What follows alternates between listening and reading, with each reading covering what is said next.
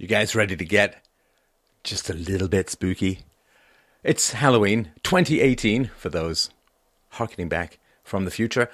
And I really want to talk about do you ever have, I'm sure you do, you have this like kooky or nutty or slightly obsessive little corner of your mind where things gather energies for reasons beyond your understanding. Well, I have one of those. Like, I actually, have a couple of those. People who are lost to history, like I just watched uh, not too long ago, uh, Fawlty Towers. And in the very first episode of the ancient John Cleese and Connie Booth comedy, Fawlty Towers, in 1975, I think, there's some blonde woman. This couple comes down in this hotel and they didn't get their wake up call and they're in a big hurry. And there's this blonde woman who has no line. She's just the companion of the guy with the glasses. She doesn't show up in the credits, I don't think. Just who knows who she is? You know, at some point, people will absolutely forget who she was and she'll never be known again. I have this lost to history aspect of my brain. I just have a lot of emotional energy around there, probably because it was my own fear. But here's another one. I am absolutely fascinated by mythical creatures. I, I mean, this comes probably to some degree from Dungeons and Dragons, and I love Lord of the Rings and all that other kind of stuff. But I am absolutely fascinated by ghosts and vampires and ghasts and wights and zombies and you name it. I find them really powerful. And I don't believe in any of it, but I have a huge amount of like bong kind of Chinese bell resonance with this kind of stuff. And so, given that it's Halloween, I thought I would unpack uh, a brain dump of thoughts about the supernatural. All stories that last long have some resonance to people. That's a kind of a cliched statement. And I've done a lot of examination in myth and, and storytelling and so on. For those who don't know, I spent uh, almost two years at the National Theatre School of Canada studying acting and playwriting, and I've written like 30 plays, I've written like five novels, hundreds of poems, and I really find the exploration of fiction and myth and storytelling to be just incredibly powerful and it is I sort of one one foot in the rational empirical objective external world and one world in the Jungian archetype deep exploration of myth and and the power of story within the mind. So I have had some thoughts over the years probably too many. Maybe if I dump them all out now uh, they'll be gone. I will in in a sense have exercised them for my brain. But the supernatural I find fascinating, and, and one of the things I think it shows, supernatural kind of being defined as anthropomorphizing usually the dead and having them live on not just in memory, not just in story, not just in the effects upon your personality and your life and your happy and sad and all that kind of stuff, but in some external ectoplasmic empirical manner, like the dead walk not just in your mind, but out there in the world. The chains are not mental, but rattle down the hallways of 19th century manors, often populated by Sting in a turtleneck for reasons I can't quite figure out. But what is the supernatural? To me, it is the projection of the unconscious into the world. And I'll go into that in in more detail. So we have this massive processing beast of a brain. I mean, there's our gut brain, and then there's a subconscious brain. Now, subconscious brain has been clocked at 8,000 times faster than our conscious mind sometimes. It is the accumulated base of the pyramid build up to the post monkey beta expansion pack we currently call somewhat buggy and flawed human reasoning. And what churns and, and yearns within us is a lot to contain within our minds because we often identify with our conscious mind. But our conscious mind, to me, reasoning is kind of like a laser. If you if you I had one of those little laser pointers that you play with cats with and so on. If you have a laser pointer and it's pitch black in the woods, can you imagine trying to find your way through the woods using a laser pointer? You kind of could, but it's the wrong tool for the job. So I view the subconscious as like a full moon. You can navigate quite well, but it's still kind of murky. And I view the conscious mind not as, not as sunlight because that's vastly superior for navigation, but as a laser. It's very good at illuminating individual things, but it doesn't give you much of a big picture view. To have a holistic, rich life, you need to include all of the evolutionary and, and deep and powerful myths and archetypes and stories that, that move and juice us deep down. And I think one of the things that's happened in the post rationalist world, where we substituted the state for religion, is the stories of the state are not particularly powerful and usually involve violence, warfare, and incarceration, but the stories of religion are deep and powerful and constituted a more full view of our minds and hearts and souls, for want of a better word. Now, so I believe, and I've made this case regarding God and against the gods, that most of what we call miracles or the supernatural or mystical phenomenon are a lack of ego or boundary definition between our subconscious and the world as a whole. And most of human history, this is really, really important to understand. In most of human history, we've had a moral sense, a very powerful moral sense. And the moral sense comes almost as a shadow cast by the incredibly evolutionary, powerful advantage of universalization, of universalization to to universalize and to abstract and universalize is the essence of our human nature, of our human reasoning. And when you can develop things like physics and, and science and mathematics and, and uh, biology and, and these abstractions that go beyond the immediate sense data to larger principles, it inevitably spills over into, into ethics, into morality. But the problem is that for most of human history, if you attempted to actually apply moral standards universally, you were killed. You were killed either physically or you were killed sexually, like you were ostracized from sexual access from women, of course, if you were a man, from men if you were a woman, and then your genes died. So the genes of universalization for uh, physics and warfare. You need some basic physics to be good at warfare, like, uh, and so on. I had to have a ballista and a longbow and all that kind of stuff. How to work with uh, bronze and, and steel and iron. So you need some universalization for warfare, and that's very powerful. You need universalization to be effective as a farmer. You need some animal husbandry. You need to know how to plant winter crops like turnips. You need to know crop rotation. You need to know nitrogen and fertilizer and, and, and so on. So you need some universalization, some abstraction to be economically productive. But if those abstractions then also spill over to morality, it is a very, very dangerous game because when you look at the king and you say the king is just a man, he is not Geppetto puppet of divine powers. He is not appointed by God. There is no divine right of kings. He's just some guy. Then Macbeth style, you might choose to, um, well, replace him or to not obey him. And so when it comes to practical production in the here and now, ghosts don't really help. Like if you say, well, I don't really want to hire people to bring my crops in. Like I don't want to hire people to go and scythe my corn or pick my fruit or whatever, because I built my farm on an ancient battlefield and I'm just going to have those ghosts do it for me. Well, the ghosts aren't going to do it for you, so you end up hungry and starving to death, and or you can't pay your taxes and you end up in jail or whatever it is, right?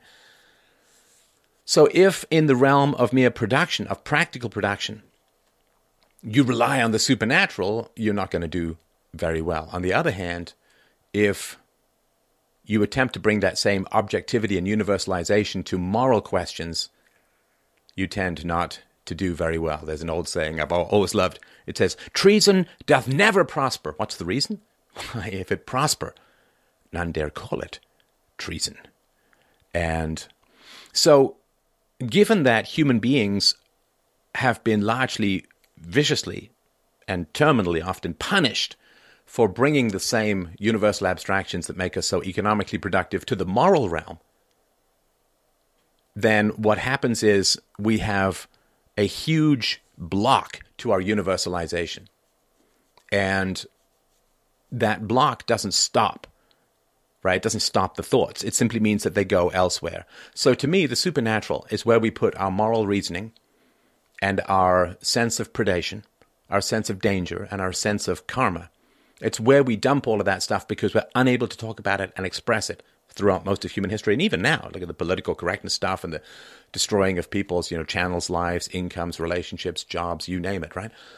So it's very hard to talk about moral universalizations, but we yearn for them, and they're very much keyed into the same mechanisms that produce the powerful ideas that we have in, in science and mathematics and engineering and all these other kinds of things, and, and the basic productivity of empirically working with reality.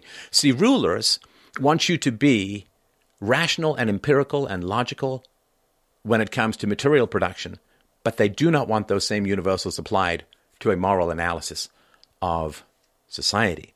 So there's an old um, argument from Martin Luther, like 1.0, where one of the contradictions in the Bible that he was trying to resolve was the Bible says an eye for an eye, right? If you someone if you put out someone's eye, your eye should be put out. There's retributionary justice. And then the Bible also says turn the other cheek. If your enemy asks you to walk a mile, walk two miles. If he asks for your cloak, give him your shirt as well. And he tried to resolve all of that. There's lots of different ways that that is resolved. And Martin Luther, in the uh, 16th century, said the way it works is this if you harm the king, then it's an eye for an eye. You must be punished. If the king harms you, it's turn the other cheek, right? So again, you have these contradictions. The secular power can uh, harm you and you should not respond. But if you harm the secular power, the secular power must respond. That asymmetry is really tough. And if he had gone any other way, we probably wouldn't have ever had a Protestant Reformation and a Monty Python sketch. So the supernatural is where we put our thwarted moral universalization. And we can put it there because it is a relatively harmless discharge of our violated and outraged moral sense so I want to make the case for that. So let's look at something kind of easy to begin with, which is ghosts. So the typical, there's, I know that there's tons and tons of myths, but the typical narrative, at least in the West, of a ghost is something like this: Bob is killed in some gruesome, horrible manner, unjustly. Right? He was not, it was not self-defense. He was murdered. Bob was murdered. Bob's murderer got away with it. Got away with it. And the story then goes something like this that Bob haunts the location of his murder and frightens people and alarms people and moans and groans and rattles his chains until whoever murdered Bob is caught and the crime is brought to light. And then Bob can, with a deep sigh, rest easy, move on, finally go to rest, and so on. Now, that's not too complicated to figure out. And I view this particularly, most of the ethics that we actually deal with in a practical terms has to do with our family, in particular our extended family, to some smaller degree our friends, and in descending waves of efficacy or, or power or authority, it goes out to, you know, the government and, and so on, right? So, like, we can, we can manage our own money. We can't really have much effect on the monetary policies of the central banks and so on. So, ghosts, what does that mean? If we think of it in terms of family, very few families are dealing with murders, you know, outside of cartel families and so on, right? But very few families are dealing with murders. But the murder, and there's a great book called Soul Murder about this, murder is the physical murder, and there's the soul murder as well. Now, the soul murder is what occurs when your last gasp of authentic self is extinguished by truly psychopathic, narcissistic, entitled, demanding, overbearing, bullying people around you. Usually, parents can be priests, can be teachers, can be um, professors, can be in a number of things. But it's when you finally give up thinking for yourself and you just say, okay, well, the only way I can really survive is to conform to the irrational, crazy absolutes of those around me. I can't fight back. I can't escape, usually as a child, and therefore I am going to not just give up my own identity, my own thoughts, but give up even the idea of my identity and my own thoughts as a good thing, as a positive thing. It's not like, well, I've got to hide my true self from the bullies around me, but I'm going to hold tight. I'm going to keep it safe. I'm going to keep it precious. And then when I'm an adult, I'm going to work to reclaim and expand and right. No, it is when you say, You you have an ego merge with the abuser, right? So you say, my abuser is right, I'm wrong, I'm flawed, I'm bad, and it's not that I'm going to conform to the will of my abuser as a survival strategy out of necessity because it's too dangerous not to. But you flip over and you say, my abuser is good, my true self is bad, and the it's not not just a way to survive; it's a way to it's the only way to be good is to mirror the behavior of the abuser. Now, when you flip that switch, and I hope you haven't, but if you have, or you know somebody who's flipped that switch, then that's a soul murder, as far as I sort of would define the term. Your organic, original personality has been wet fingered on a candle, snuffed out by relentless control and abuse and, and violence and possibly uh, sexual abuse and so on. But you can't have a self anymore. And it's the chilling ending of, of 1984, right? I'm going to spoil it because, you know, it's been out since 1948. You know, I just switched the numbers, right? In 1984, the, which is really the story of the mind of a murderer. I mean, George Orwell, Eric Blair, did actually go and, and, and murder people in Spain. Uh, you can read about this in um, his book on his experiences, uh, Homage to Catalonia, his experiences in the Spanish Civil War. He did kill people. So, in 1984, the hero in the totalitarian regime, they say it's not, and I always remember this. I remember this when I first read it as a teenager. O'Brien says something like this. He says, We made mistakes in the past we would capture people who were opposed to the realm and we would break them and then we would parade them around and then we would kill them. But what happened was everyone figured out that we had broken them and we looked bad and they remembered only the heroic stuff that these resistance people did. They didn't remember the show, sort of broken shells that we paraded around before we killed them. So we've changed our tactics and now we don't try to break people and then kill them when they are a broken, parade them around as, as examples of, of our power. Now, what we do is we shatter them to the point where they love the totalitarian state, they love Big Brother. And that, of course, is what happens. And that is the ego death. And the ego death is necessary for totalitarianism because you have to be broken by your family before you can be inhabited by the state. Like the, the family has to be the evil priest that drives out the ghosts of your true self before the demon of the state can fully take up residence. You you can't take up residence in a body populated by an identity. You have to first drive out that identity, and then you are an empty, unwitting shell that can be manipulated by the state. Collectivism is what occurs after children have been broken by brutal upbringings. It is not something that occurs through the eloquence of dictators. It is not something that occurs through the spread of laws. It is something that occurs because people are already broken and then the state can move in unopposed and unresisted, which is one of the reasons why Christians are small state people and leftists tend to be big state people because leftists have had the depth of their personalities usually scoured out by not just hyper controlling, but the love of hyper control, which is political correctness, right? So anyway, that's that's perhaps a topic for another time.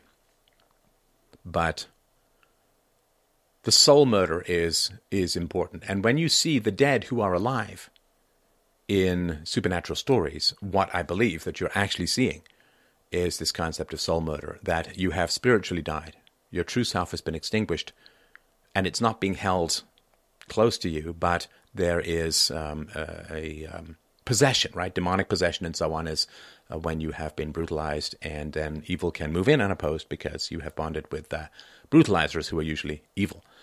So if you look at the story of ghosts within the context of families, there are a lot of crimes within families.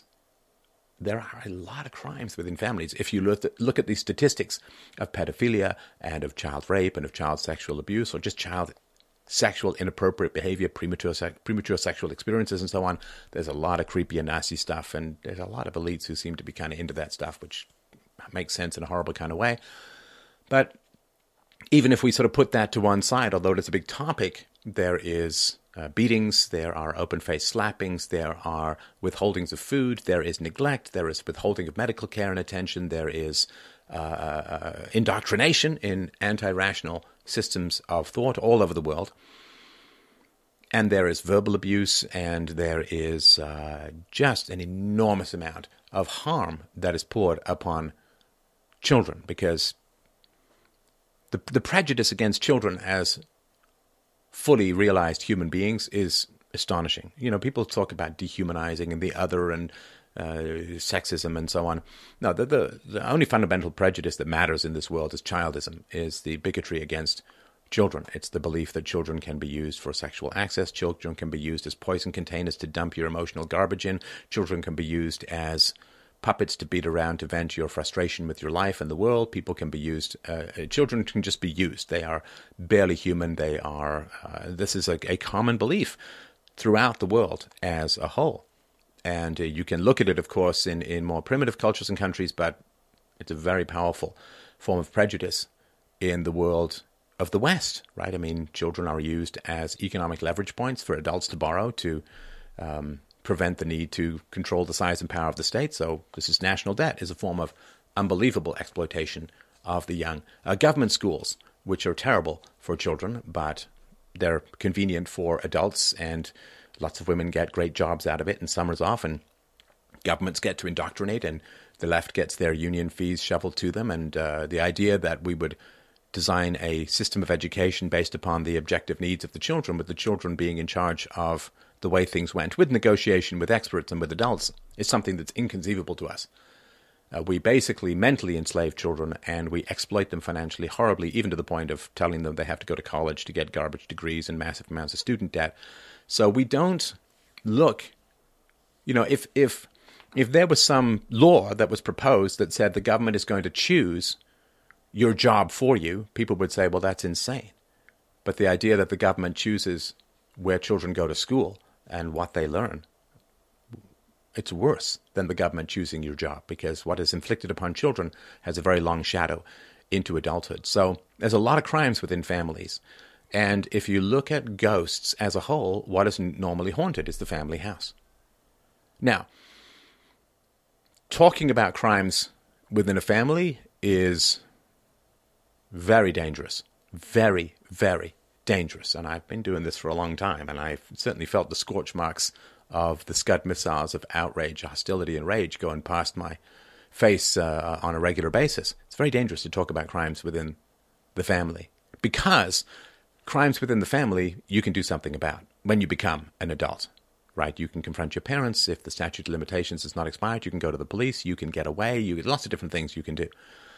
And so talking about abstract crimes is usually okay, but talking about crimes that occur within the family structure, whether they are recognized by the law as crimes or not, like the hitting of a child is another thing too. In many Western countries, though not all, you can hit children. You understand that makes no sense whatsoever. It's, it's the worst. Of all the people you should be able to hit in society, children would be the last on the list. Not you shouldn't hit anyone, but children should absolutely be the last. If a man hits his wife, that's wrong. But she has agency in the relationship and she also has choice in the relationship. The agency being she met this guy, she dated this guy, she got engaged to this guy, she married this guy, she had kids with this guy. So she made positive steps and accepted him and rewarded him with uh, love, romance, sandwiches, sexual access, whatever it's going to be, money. And so she has agency in the relationship. It doesn't mean that what he does does is any less wrong, but she has agency. She chose to be in the relationship, and she has shelters, she has uh, government agencies, she has welfare, she has um, police protection, she has choices and options. She can get up and walk out anytime she wants. If you hit a four-year-old or a five-year-old, which is disgustingly and depressingly common in the world, where does the child uh, go? Child can't call the cops. In a lot of places, uh, uh it's legal, right? The child did not choose to be there.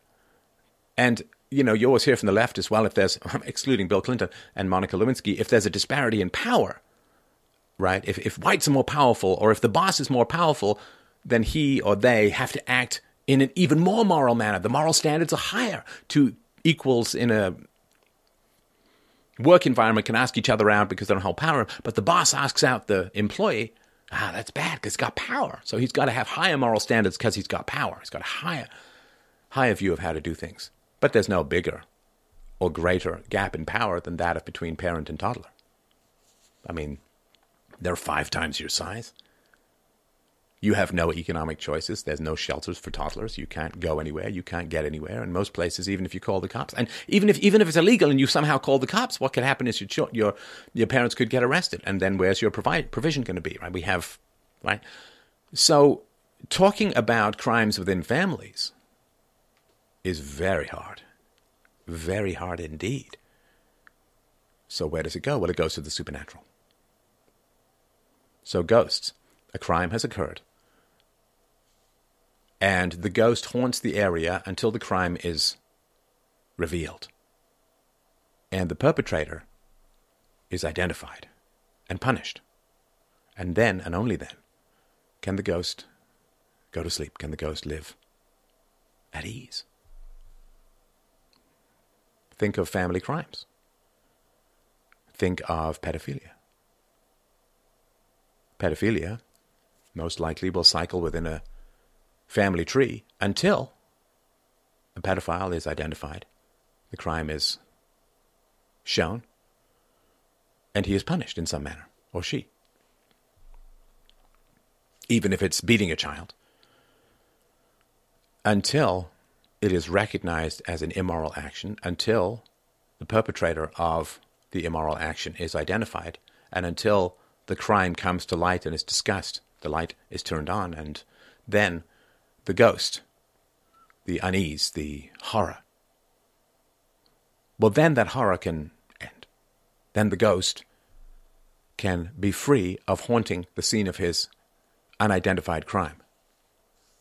And it's not just to identify the crime, because usually if someone's murdered, then the ghost is known.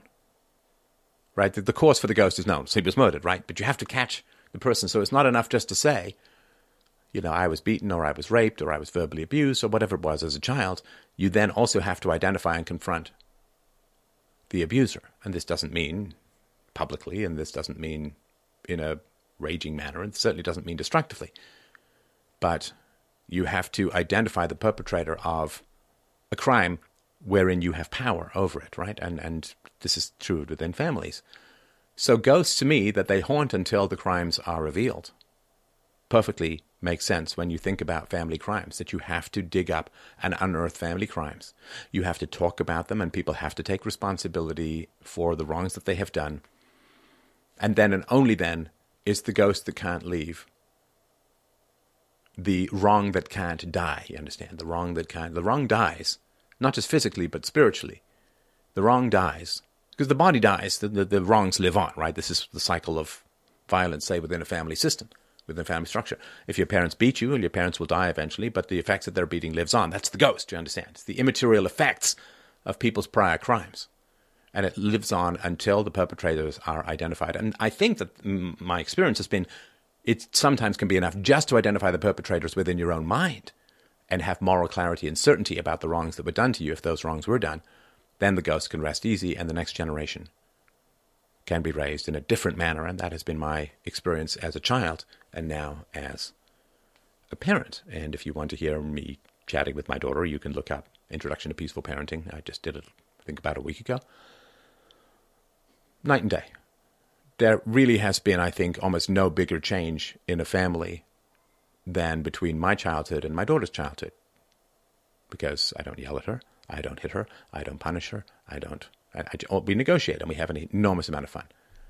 And from how I was raised, I don't know that there's a bigger change in one single generation.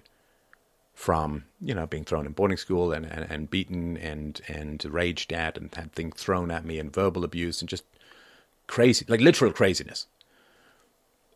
To go from that to how my daughter lives is about the biggest change.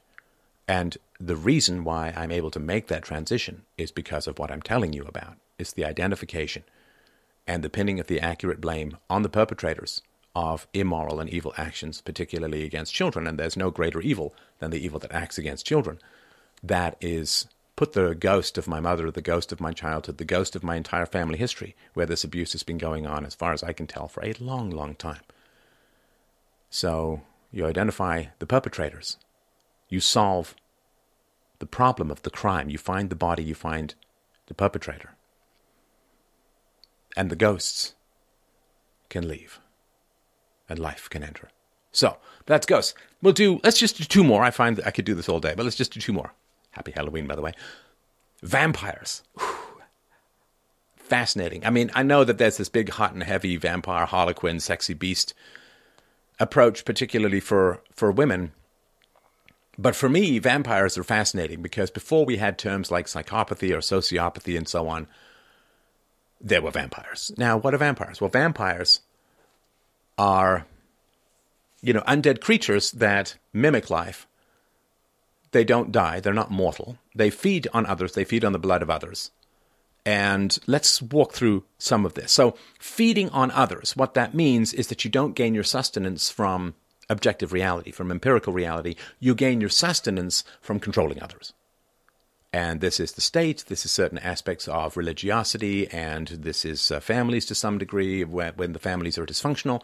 So if you feed off others, if you control others, if your primary source of resources is not material reality or people's voluntary choice, but rather your control over them. So you think, of of course, uh, look at the serf days, right? The serfdom days. You had people who were had some nominal aspects of private property ownership over their land, but they were bought and sold with the land and they were kind of tied to the land. And the farmers were the people who produced the crops. And then the Lord, outside of the protection he may have given in terms of wartime, which wasn't much protection sometimes because he would just draft the farmers, but the aristocrat. He did not gain his resources from reality, he gained his resources from other people and usually through a, a combination of coercion and myth making, which are two sides of the same coin, right? And so, if your primary source of revenue is propagandistic or coercive control over others, then you're a vampire. Like this is how we so and, and, we couldn't identify this throughout most of our human history. We couldn't say, "Oh man, that lord is a total parasite and and he's he's feeding off us," because you just get killed, right? You can say that about the king. You couldn't say that about corrupt priesthoods and so on. And so you had to invent, but you still had this instinct. You still had this moral instinct that there's a difference between gaining your resources from voluntary negotiation and control over reality, nature, versus manipulative, bullying, coercive control over people. So we had this instinct, but we couldn't talk about it openly because it'd get us killed or thrown in jail or so sexually and socially ostracized, which genetically they're all kind of the same thing. So we had to create a mythical creature called a vampire so that we could continue to describe that which we could not talk about in a safe manner. In a safe manner. So, yeah, vampires feed on others, and when they feed on others, those others become vampires as well. Right? And, and this is a complex metaphor. It has to do with parenting in childhood, right? Which is when parents psychologically feed on children, then they hollow out those children, as I talked about earlier, and then those children are more likely to grow up to feed on others. Right? So this is one aspect of it. And also, when you feed on others and you're successful, as a vampire is, then you tempt other people to become vampires. So you think of the amount of money that is made by people like the Obamas and, and the Clintons and the Bushes and so on, largely as a result of their, quote, public service, which seems to be service to greed, war, and the god of gold. It's pretty tempting, right? You see the high life lived by lobbyists and politicians and the immunity from criticism that people get from if you're on the left, right? I mean, if, if there are sexual assault allegations against Kavanaugh, you have to believe, believe, believe. If there are um, sexual assault allegations against Mueller, well, it's just paid off, right? So when you see vampirism be very successful, it's tempting for other people to go the same way. Now, vampires are physically attractive in general, have no kids, and live forever. Now, that's interesting because when people make bad decisions, it's often because they have a sense of immortality that nature simply won't grant them, right? So if you're young and you say, "Oh, I'm just going to sleep around, I'm going to do a lot of drugs, I'm going to smoke, I'm going to drink too much, I'm going to," well, this is out of a sense of immortality that is highly dangerous because you're simply undermining the health realities or the health possibilities of the second half of your life. So the fact that they're physically attractive and immortal and don't have any kids has a lot to do with the bad decisions that rely on the perception of immortality. And we have really scrubbed death a lot from our societies, um, partly because if you see death a lot, then you make better decisions when you're young. If you make better decisions when you're young, you don't need to state as much, and the government wants you to need it. And there is also something kind of chilling that goes is going on in the modern world, and it's happened in the past, but it's much stronger. The, and this is the people who use their physical attractiveness. Not let's just talk about a woman who's beautiful, right? Does she use her physical attractiveness in the way in which nature designed her and and generated this kind of attractiveness to to get a great guy who's going to provide for her, to be a great mom, to be a great homemaker, and have a career later after kids are on the side if, if she wants and all that? Or does she use it to be a model, to be what is it, model actress, whatever, M A W, to um, to gain attention, to have men buy her things, to get a sugar daddy? Well, the former is how your beauty translates into the next generation, right? You get a great guy and raise kids and all that. So that's using your beauty in a productive and genuinely fertile manner. If you're physically beautiful, but you use it only to gain attention or to gain resources that you don't trade in return for actually having children and so on, then yeah, you're physically attractive. You're gaining resources by manipulating other people, and you're not going to have any kids right? So this is like a vampire physically attractive, manipulative, controlling, and no kids. Vampires are also charming, which is a noted component of sociopathy. And vampires, according to most of the myths, they can't look in the mirror and see themselves. Has no, they have no reflection, right? Which means no identity, which means no self, no right. You look into the mirror. If you can't, if you look in the mirror and you can't see yourself, that is a fundamental aspect of unreality, of unreality. And when you are a parasite on others, when you manipulate and bully and allure and control them and so on, then you don't actually have any productive relationship with reality. And you don't really have an identity because all you are is about controlling others. Now, when you try to control reality, which is a good thing to do, right? Nature to be commanded must be obeyed. When you try to control reality, which is a good thing, you end up developing a robust personality based upon empirical principles. Rational, rationality, empiricism, objectivity, it's the only way you can work with reality. If you're an engineer, you can't just make things up. You have to submit to the physical properties of tension and stress and, and you name it, right? But if all you do is control other people, you don't have any objective values. You don't have any rational universal standards. All you are is about saying the next thing to win a particular verbal battle and extract resources from others. And so it's funny because when you look into a mirror, you are seeing how reality looks at you.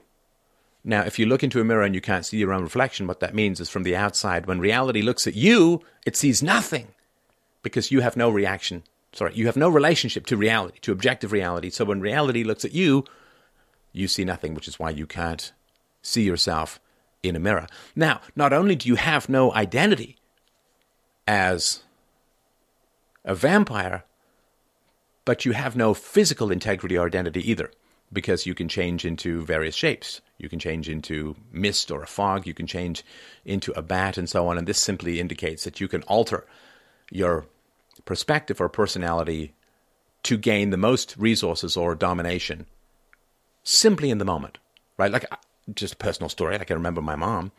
She could be raging at me, screaming at the top of her lungs over some stupid nonsense. Like one time she was convinced that one of my friends had stolen her vacuum cleaner, and this was like weeks of just insane, like, you got to go talk to your friends. And me saying, I'm not going to go talk to my friend. they didn't steal your vacuum cleaner. And then she remembered that she'd lent it to someone. So she'd be screaming at the top of her lungs at me, and then the phone would ring, and she'd think, this is before call display and all that, she'd think maybe it was a a boyfriend or something, and she'd hi, you know, she'd instantly switch to super sweet, butter wouldn't melt in her mouth, very nice, and this flip is no personal momentum or weight or identity. And if you see people do that, it's really freaky and it's really creepy. And it indicates an extraordinarily dangerous personality in general because they have no internal standards. All they do is like water being poured into a local container, they simply adopt whatever persona or characteristic is needed to get what they want in the situation. So when she wants to dominate me, or basically to uh, externalize her self attack against having lost the vacuum cleaner by attacking me, and also partly because I was gaining friends and therefore people I could talk to about the abuse I was experiencing at home, it became very important to try and separate me as much as possible with my from my friends. This is one of the reasons why I was moved from England to Canada when I was 11 because I was gaining more friends and more companions. And abusers are terrified you're going to talk, so they will often keep you moving around and they'll make sure that you don't have connections with others. So putting me in this impossible situation with regarding friendships and go tell your friends not to steal our vacuum cleaner and to give it back, which would be an insane thing to do to a friend and, and would not, I mean, could end the friendship. So if if you just around people, all they want to do is win in the moment. They don't have no principles and, and so on. Like, what's it? Don Lemon was just talking about how we don't want to demonize people, but the big problem is white people. And it's like, there's no connection to any, like, there's no connection to any of this stuff. When, when leftists talk about birthright citizenship and dreamers, they say, well, you know, children, young people, offspring should not be responsible for the problems or the crimes of their parents. Uh, so that, that gets them votes, that gets them benefits. But at the same time, they will say that white people in America are completely morally responsible for what the 5% of their ancestors may or may not have done regarding slavery 150 years ago. Right? Because both of them get votes, right? The race baiting politics get them vote from the black community, and um, um, birthright citizenship and dreamers and so on, defending those gets them votes from the Hispanic community. The purpose is to get the votes. Everything else they don't care about, right? And whatever I need to say to get the votes, this is chilling stuff. There's no shape. And, and this drives, this is the whataboutism stuff. This drives everybody else insane because it's like, do you not notice that you, but they're not contradicting themselves if you understand that all they want is the votes and the power, the power, right? Um, vampires are both very strong and very weak, which is very interesting. So vampires are often considered to have superhuman strength. And that's interesting because if you don't have empathy, you can be very decisive if you don't have empathy, you can be very decisive because your willpower doesn't get all tangled up in what other people feel or need or anything like that. So it is a big challenge. Um, well, it's a challenge for everyone else around you, but your the complications in your life get vastly less if you don't have any empathy. On the other hand, you you can't have love or connection or friendship or support or anything like that. And so the fact that they're very strong and yet very vulnerable to me is is very powerful. They're very strong because they lack empathy. You can't feed on people while empathizing with them, right? You have to dehumanize them in order to feed off them, which is why the largest tax base in the West, which is white males, are constantly dehumanized. And because you, if, you're, if you're preying on people, you can't humanize them. That's the whole you you have to, right? The the lion can't see the zebra as another lion. It doesn't work. So when I say that they're vulnerable, well, they are vulnerable to things like garlic, they are vulnerable to sunlight. They are vulnerable to um, saying no. This is the most amazing thing, right? So, vampires, according to many of the stories about them, they, you have to invite them into your home. They can't come into your home unless you invite them, which is really fascinating and part of the vulnerability. And the fact that evil is helpless if you say no to it is really, really quite powerful. it's really, really quite powerful that you have to invite evil in in order for it to gain power over you. That you have to mistake evil for something else. And once you invite it in, it has power over you. And this is common a lot of times for demonic possession and so on. So the fact that they're very strong, but at the same time weak, they can't even cross someone's threshold unless they're invited in, is very, very powerful. And it's a way of saying that the evil that's in your life is more voluntary than you think it is, which has been my message for decades, but publicly for 12 years now. That the evil that's in your life is far more voluntary, if there is evil in your life, and often there is. But if the evil in your life is voluntary, it's more voluntary to think. Now, things like taxation or, or the draft or whatever, right? These things you don't have a lot of control over. But the immorality in the people around you that you have power and control over. So if you have an abusive father, he can't come into your house unless you invite him in when you're an adult, right? He can't come into your house unless you invite him in. Now, once you invite him in, he has massive control over you because parental alter egos within the mind are overwhelming and all dominating, and they really can't productively be fought, in my experience, in my opinion. Can't fight your parents uh, as a whole. I mean, you can see them or you cannot see them. You can't fight them. You, if they're particularly if they're abusive, you, they're too powerful in your mind. It's just like can't can't be done. But the evil that's in your life, if you have, and I've said this before with the against me argument, if you have people in your life who want you thrown in prison for disagreeing with them, it's pretty nasty. Now, it's not nasty until they understand this, until you explain it to them, then they gain moral responsibility because they have gained moral knowledge. But yeah, your social circle, your family when you're an adult, you name it, your family of origin, it's all voluntary. Now, everyone wants to tell you that it's not. Oh, you have to see your parents, and it's voluntary. You have to invite vampires in. You have to invite evil into your life for it, it to have great power and dominion over you. And there's some evil we don't have control over, but there's a huge amount that we do in our own personal lives. And that's why you have to invite vampires in in order for them to gain power over you, and often devils as well. Sunlight burning them, of course, is the light of day, and, and you see them for what they are. They can only exist in the shadows. They can only exist through manipulation. They can't exist in objective empirical reality, right? If you work, for most of human history, if you worked with reality, you had to be out during the daytime. You can't farm at night, really, right? You, you can't build a church at two o'clock in the morning because it's dark, right? So you have to usually wait for daytime to work with empirical reality so you can see what you're doing. But if you're manipulating people, if you're controlling people, if you're a thief, if you're uh, a seductress or whatever, then nighttime is the way that you, because you're dealing with people, not with objective reality. Objective reality, you need sunlight, and that destroys the vampires, the controllers of human beings. So one more is pretty easy: zombies. So there's some disease; it doesn't kill them but it lures them into a slow moving tide of humanity that eats brains. And if you're not a zombie, you, you have no problem against an individual zombie. But the way that it works, of course, in stories, movies about zombies, is that most of humanity has become a zombie, which is a slow moving, for the most part, World War Z was a little different, but it's a slow moving tide of half rotted, brain eating, mindless humanity. Well, that's democracy.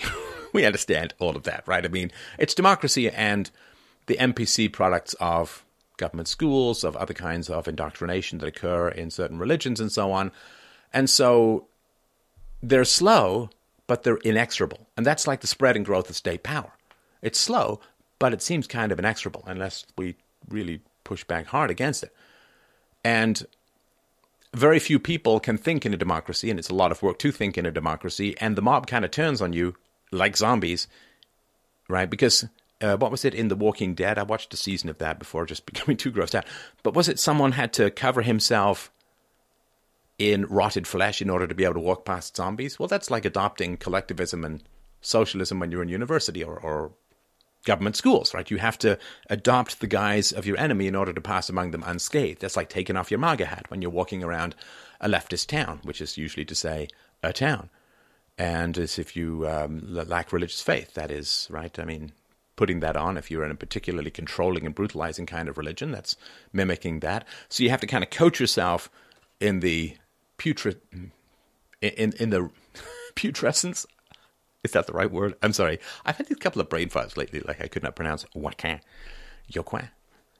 Joaquim. Joaquim. There we go. It's back. Ah, don't you love aging? Anyway, so yeah, you have to coach yourself in the corruption of those around you in order to pass through them unscathed. And that's all of the mimicry that a lot of people have to do uh, at work and in school and, and in other places in order to not be attacked by this mob, right? Like this uh, invasion of the body snatchers is another one of these kinds of things. And of course, what does the what do the zombies do? They eat brains, right? They eat brains. And then when you get bitten by a zombie, if you lose your integrity to the mob, you just become one of the mob.